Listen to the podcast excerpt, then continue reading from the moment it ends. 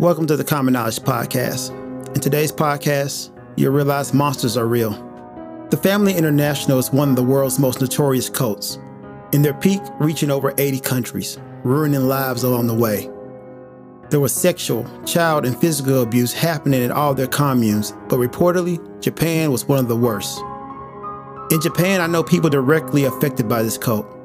I see their struggles to cope with the atrocities done to them. But most people I know were second generation, people born into the cult. So, for better understanding, I turned to a brave survivor, Sandy Ellis. Miss Ellis was a first generation member who joined the Family International in the 70s.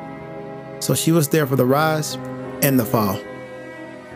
So the Children of God cult is the, you could say, the brainchild of David Berg and Karen Zerby. They were the, the people who were right at the very center of it in 1969 in the United States. It was a, a religious group, it, it, it, it's a religious cult. And David Berg, you know, believed himself to be a prophet. The prophet predicted in the Bible for the end of the world, for the end times. So he considered himself to be the end time prophet. And Karen Zerby was one of the young women he started sleeping with and in 1969 1970 and you know she ended up becoming his wife and together they created this worldwide monstrosity of you know a lot of people call it a sex cult but really it was a sacrificial cult a sacrifice cult where, where all the people who joined they sacrificed their lives their their their marriages you know they gave all their money they gave all their effort they gave everything even their children to the cult. And you know it was a child sacrifice cult at heart because even the children born into the cult were they belonged to the cult and david berg determined everything about their lives and their parents let him do that so let's start here. Who is David Berg? David Berg was born February 18, 1919, to traveling evangelist. He was the youngest of three children. David Berg's mother, Virginia, is the individual whom is credited in influencing him the most. David Berg spent his early years traveling with his parents, who pursued their evangelical mission with a passion. Berg would later write that he was sexually abused at the age of three by a Mexican babysitter and physically abused by a German nurse. In 1968, David Berg and his family founded an organization called Teens for Christ. But after getting a lot of pushback from local churches for being too radical, he would gather a group of 40 individuals and start his missionary work. It's easy now to picture David Berg as some kind of monster, but like in most stories, the wolf always appears in sheep clothing. David Berg was charming, charismatic, and had a commanding voice taking a somewhat traditional message of love, peace, and living simply, and slowly perverting him to his sick desires. Berg would go to schools to spread the word of God, but in reality, Berg knew this was the perfect place to recruit young, impressionable members for his cult. Berg also took a rather aggressive approach to recruiting converts. Nightclubs, cafes, concerts, no venues were off limits in the name of converting somebody to Jesus. Berg's roadshow did so well, he decided to take it worldwide. Well, praise the Lord. Where shall I begin? God bless you all. We love you all. We miss you terribly.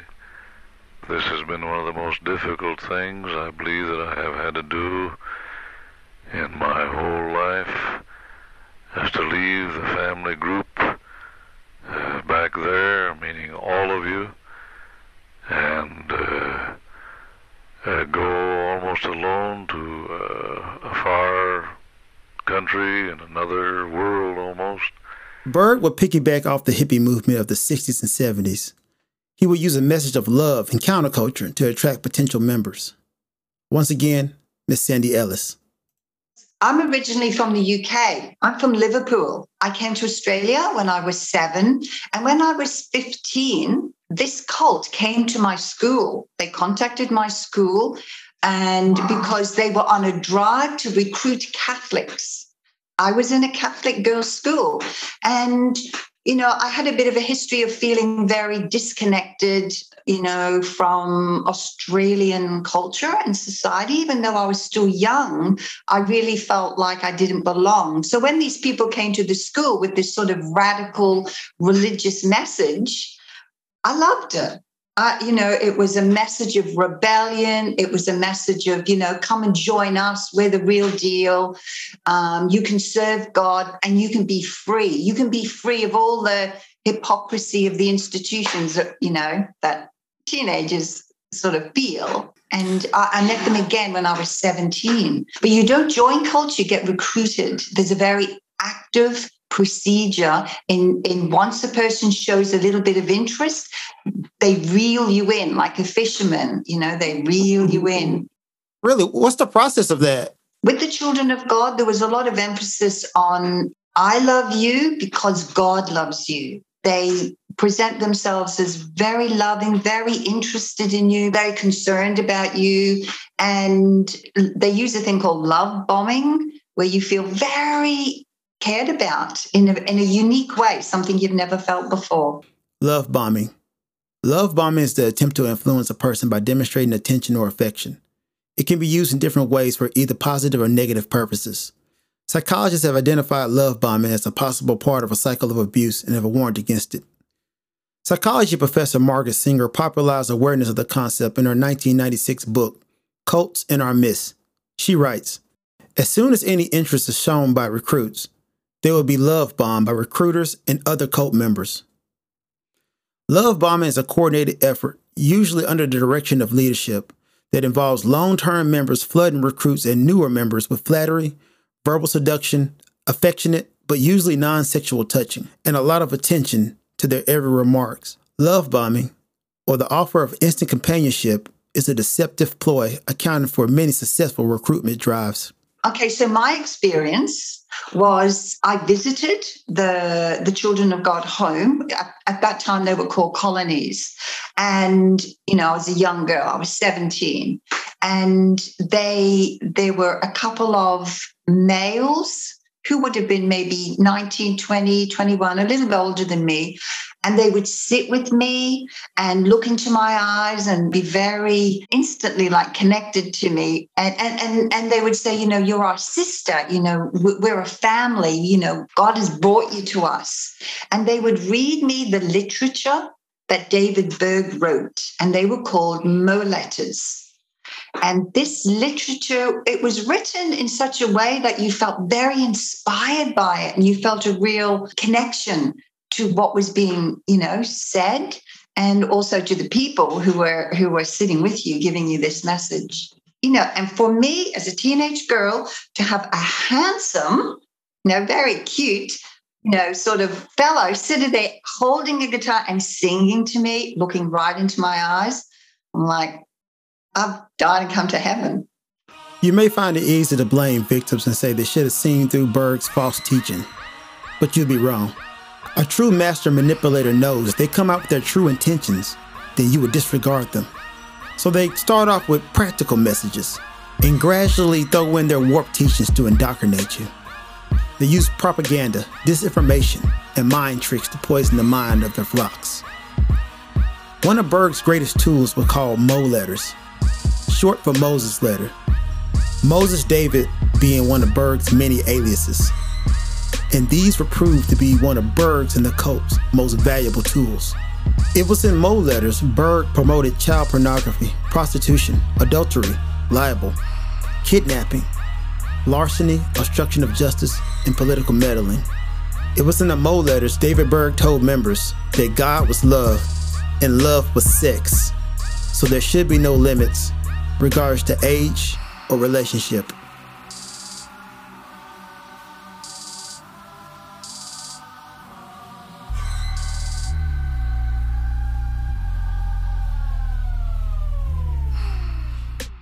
In the next section, we look at how the Family International exploited their membership, primarily women and the children, for money. Communes a group of people living together and sharing responsibilities. Communes are the preferred living situation for cults. It allows manipulators to keep their victims isolated and indoctrinated around the clock. Yeah, so in one particular city, say the city of Melbourne, there were like six communes, and children were now this was in the 1980s children were um, divided up into age groups. So all the toddlers were sort of cared for in one particular household. With the young ones it would be in different parts of the household but with the older ones they were moved from the household where their parents lived to another household in another part of the city let's be clear this is another form of mental manipulation it's impossible for you to have familiar and sibling bonds with a person you never grew up around. So by default, you put all your faith and trust in the cult. The teaching was that these familial bonds, you know, these family, you know, mother child, parent child, child sibling relationships were an interference in God's work. And that we were all one family, one wife. There's a teaching called One Wife. We were all married to God and God's work. And everything must be subservient to that, even the family unit. One of the worst things, and I don't think really enough has been spoken about this, but even babies were smacked if they threw food on the floor, babies in high chairs. Like a baby sits in a high chair from when they're five, six months old. If they throw a spoon or throw food on the floor, they, they would get smacked. It was, you know, considered, you know, that child is being naughty, they're being rebellious, you, you know, they have to be taught. And they some babies did get smacked. Smacking was a really big thing, but not just one smack, like, you know, come here, smack. It was you know, the child would be taken aside. They would be um, paddled really over and over and over and over until they stop screaming and kicking. And when they just submit, and the child, uh, yeah, it, the brutality that has been meted out to the children born into this cult is it's criminal. It is criminal how these children were t- treated. And the effects of this are really, really showing in their lives now, in their 30s and in their 40s. I can't even tell you there's such a high rate of suicide, and it's ongoing. Mm. So, for children to be treated with such cruelty and such brutality, it really injures them, it really harms them emotionally and psychologically. The Family International communes were monuments to misogyny, manipulation, and mental torture, often forcing women to carry an unfair share of the load. Women were separated from their children. They were not allowed to work traditional jobs. But an operation this size needs funds to stay alive. So, as you'll soon find out, the Family International had plans on how to exploit their children and their women. Once again, Miss Sandy Ellis. This is also an economic financial empire where all the money goes up the line. The literature that David Berg wrote was published and it was distributed. At first, we called them Mo letters or tracts, and later there were posters and video cassettes of children in the cult performing and singing um, and there were like music cassettes. So these were all things that the cult produced and sold out on the streets or gave away for donations. So that was one way. So that's all tax free money. That is called preaching the gospel and sharing God's word. This is God's word according to David Berg. So that was one way that money came into the cult. Another one was provisioning, where they would um, approach businesses and tell them, you know, we visit all people's homes. So well, they would have like these little PR things going on where they would go to some old people's homes and the children would sing and they were very lovely experiences and they would take photos and make albums and go out and say look you know we do this this is our work this is really our PR, but this is our work. This is what we do. And, you know, can you help us? You know, the house, we have a big house, it all needs recarpeting. So that was called provisioning. This was a common thing in the family international.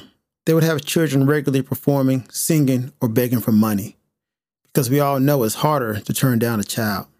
And for the women of the flock, they were sent out on special missions. And there was another thing called flirty fishing. Yeah, this is a really big story.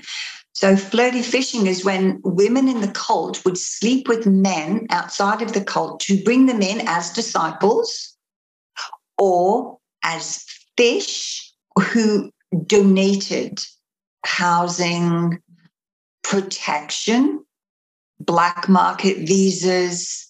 That was something that the flirty fishing in particular was very lucrative. And they also did escorting. They did escorting to raise money. Flirty fishing, or as some would call it, religious prostitution.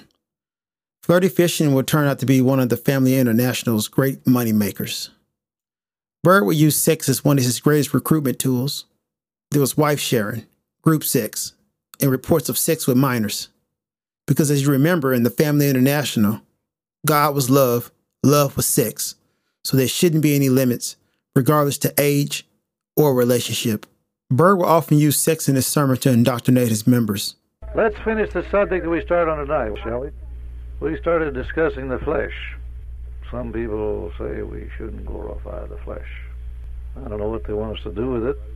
Uh, maybe they want us to treat it like the Hindus do and sit on nails and walk on coals of fire and torment it and abuse it.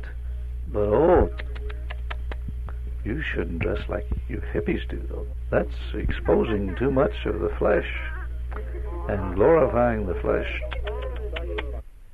If you ask me, with some people, it's humbling the flesh.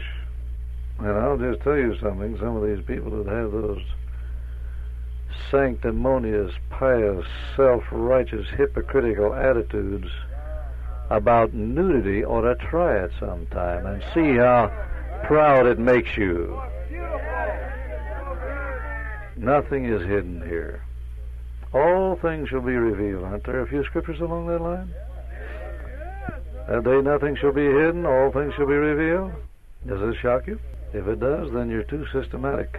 You're still bound by the old system, still bound.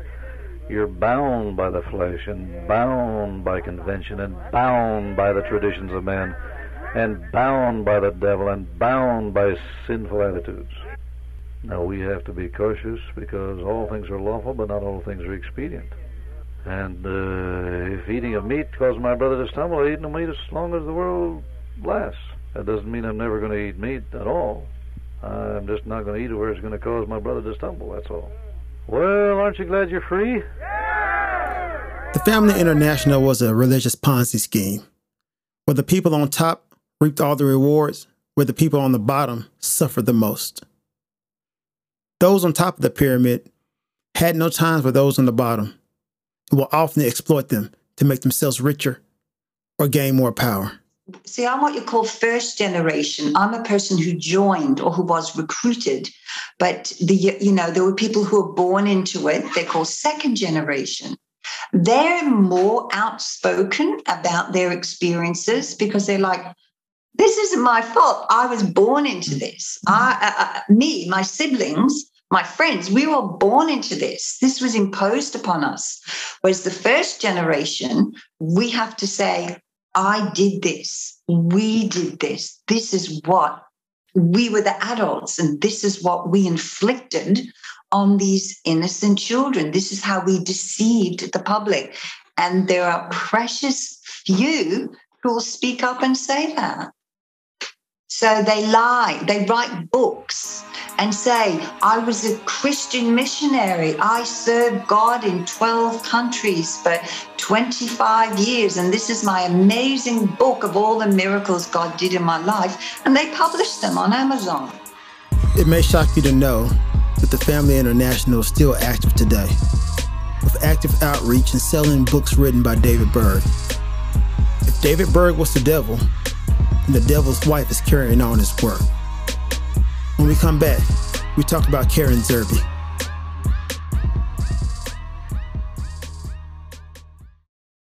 didn't slowly evolve, it's totally.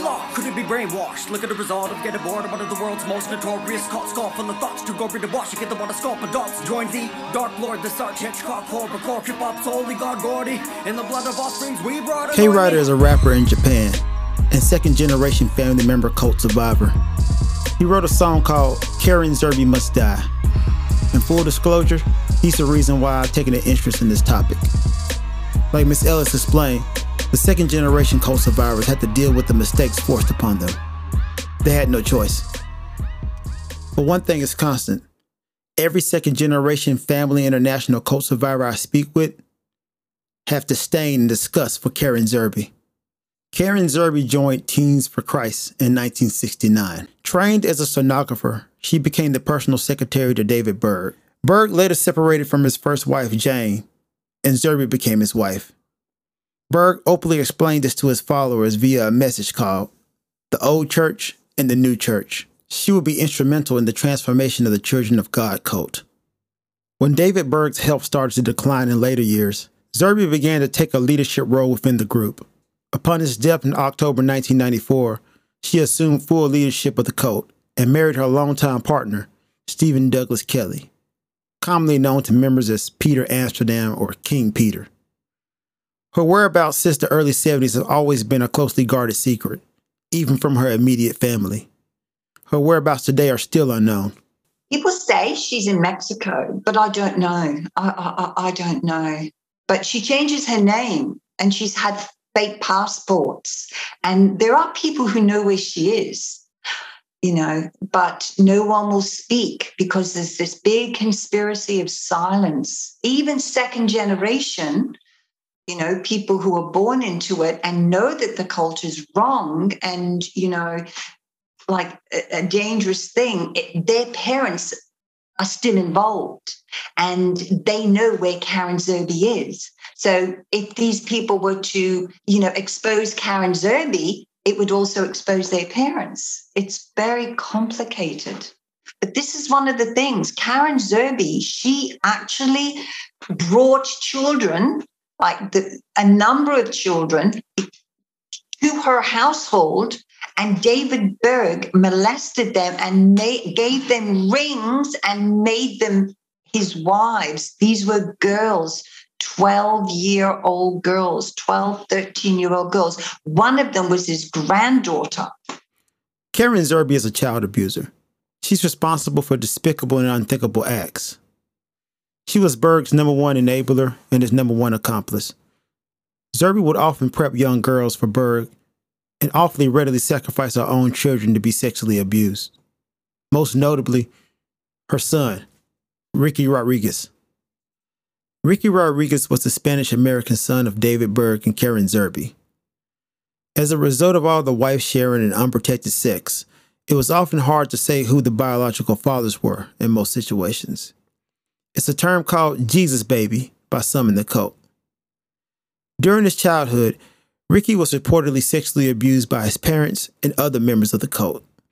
He left the family in 1999, but struggled to adjust to life outside the cult.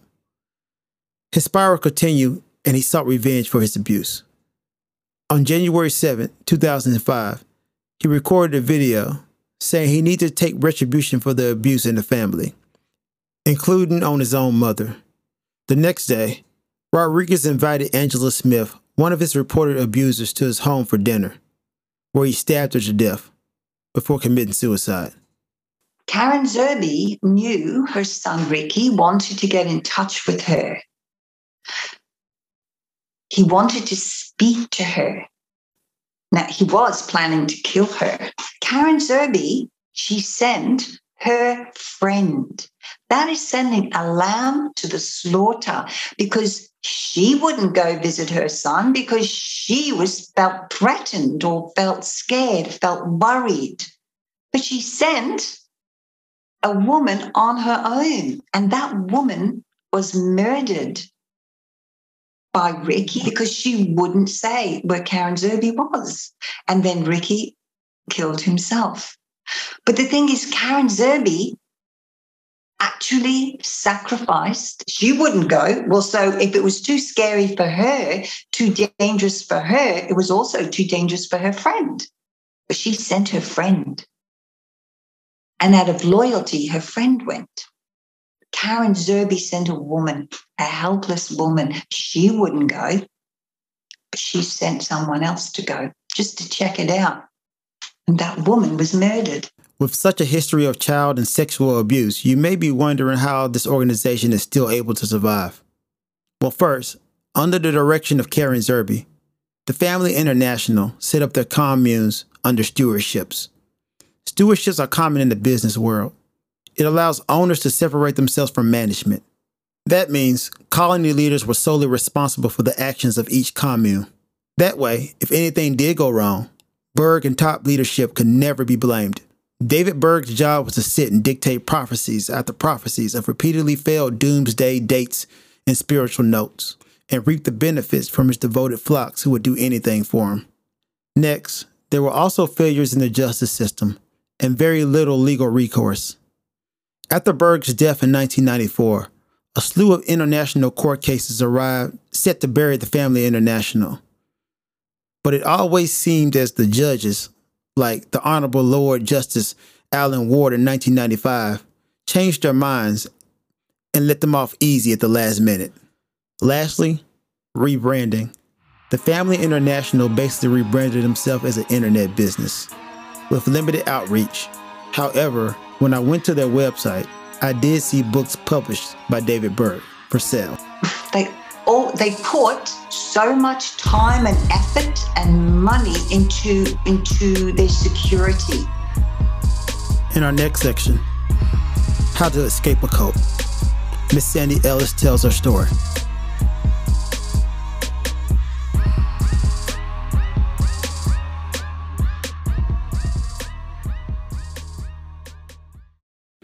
Leaving the cult is never an easy situation.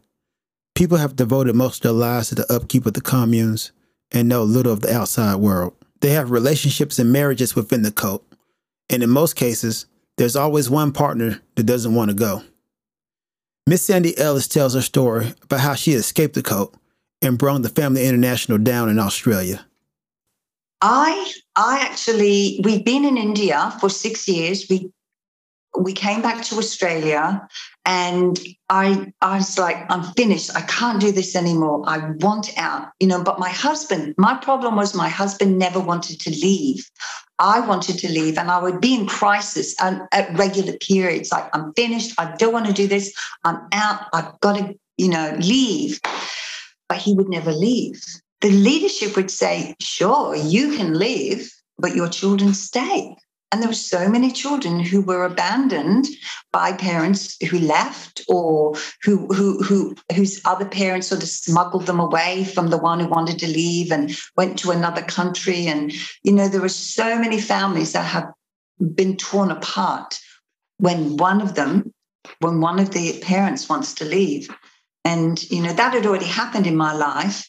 You know, I, I was married twice in the cult. And in the first instance, my husband wanted to leave, but I wasn't ready.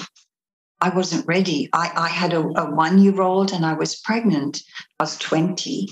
One of the things is you're told if you leave, God will judge you. You're a backslider. You're turning your back on God and He will punish you through your children. So I'm like, I can't leave. I can't leave what about my child? God, like something will happen to her. So there was all this fear, but I ended up remaining in the cult. My husband left. He never saw his children again for years and years. Once I left, I did take them to America to meet their father. They were teenage girls. But when I actually managed to leave was we had come back to Australia, myself, my second husband, and, and uh, five children. I conceived twins in Australia. At that point, I was sort of out of the group, and my husband was still in it. We lived in a house by ourselves. He was seeing a lot of them. But once I was pregnant with my twins, I was so sick. But that pregnancy and the delivery of those twins was very, very, very stressful.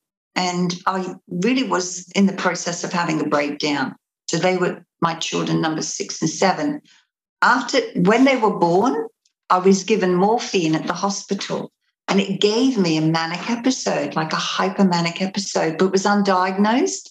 And I just, it made me so angry. I, I, was just so angry. And it was that anger. I fought with everyone. I, I just, you know, I, I stood up for myself and I stood up for my children in a way I'd never done before. You know, because I would complain to my husband about, you know, this is hard, that's hard, I don't get enough sleep, you know. Um, it's like, you know, these two, they're over in their household. When I see them and they come back on a Sunday, all she does is cry. You know, we need to get out. Like, I, I can't do this. He would report me. Uh, when you report, what would happen at the report? Big trouble. If you get, if, if leadership is not happy with you and you get called before leadership, you are in trouble. And that's exactly what happened to me. I was supposed to look after children. That was one of my jobs. You know, I was a teacher of young children. I uh, there were some days I'd just cry the whole day, and the kids would just be mulling around me, and just you know, like I just sit on the bed and cry the whole day. I was in the throes of a breakdown, and this one particular time, you know, I complained and I got called. It's called they call it being called before leadership. I got called before leadership right? I went downstairs to the, you know, leader's office. I go in. This is about eight o'clock in the morning. I'd been up all night with babies and, and was very sleep deprived, you know, for months of this.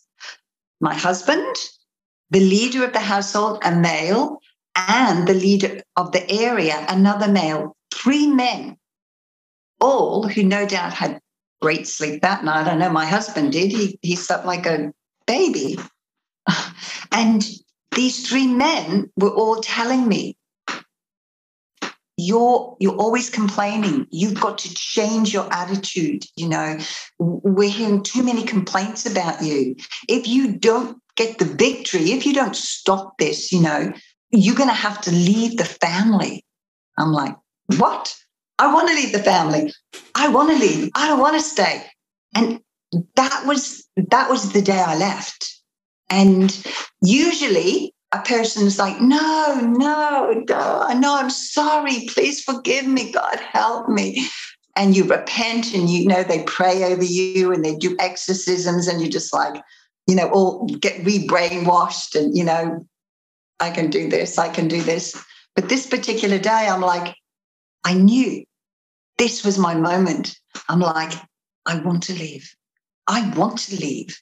And they didn't expect that. They didn't expect it. So the leader, he said to me, okay, what we'll do, you will take your babies, your twins, and your three year old and go and stay in the house of these other sort of, they were associate members of the cult. You go there, you read the word, which is like all the teachings of David Berg to re indoctrinate you. You stay there and you know you get the victory and we will come and talk to you and we'll see what we're going to do.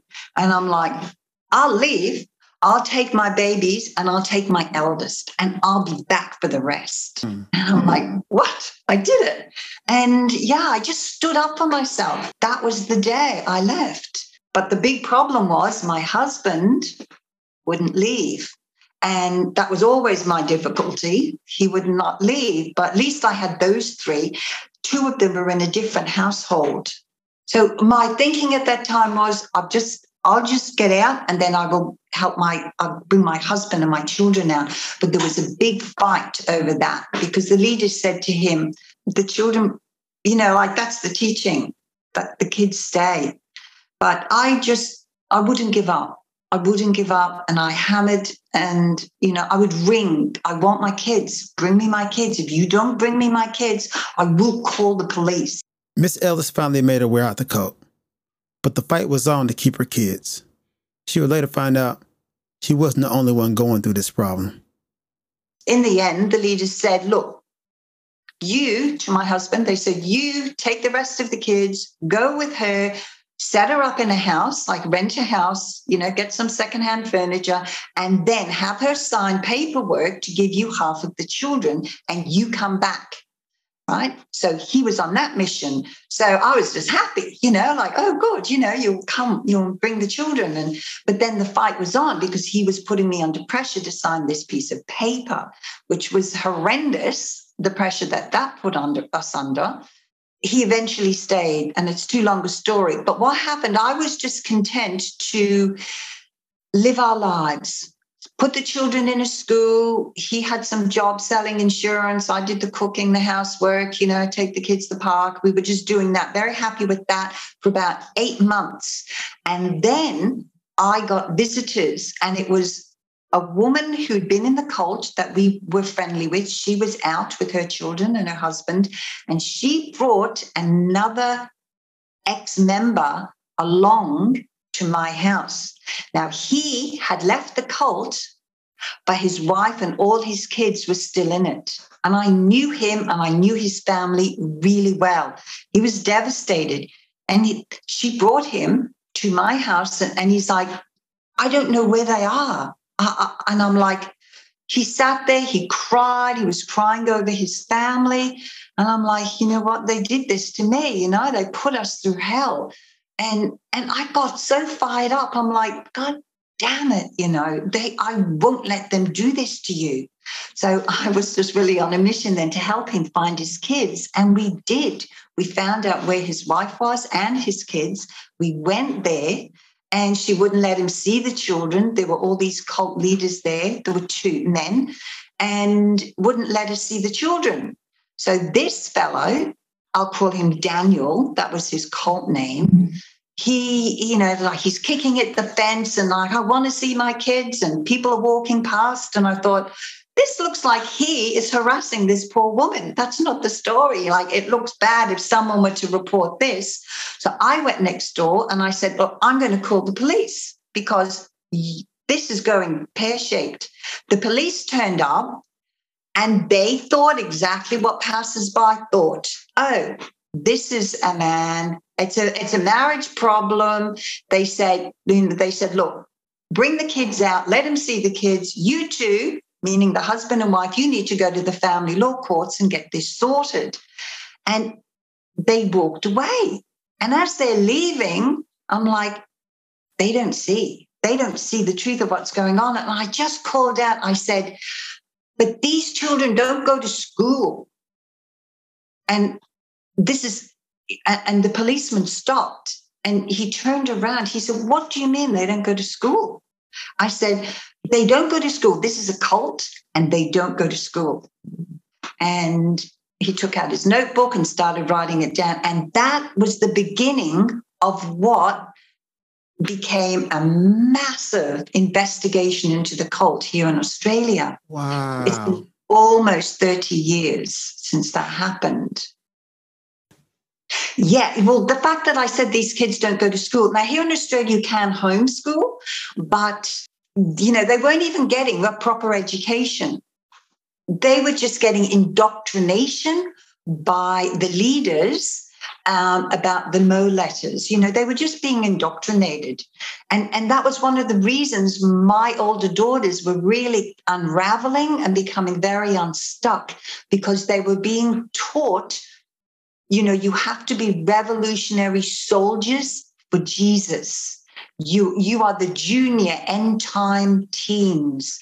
And you know you have to sacrifice and you're not a child anymore. They would like once you're 12 no more reading writing and arithmetic or spelling. It's just full on indoctrination and work.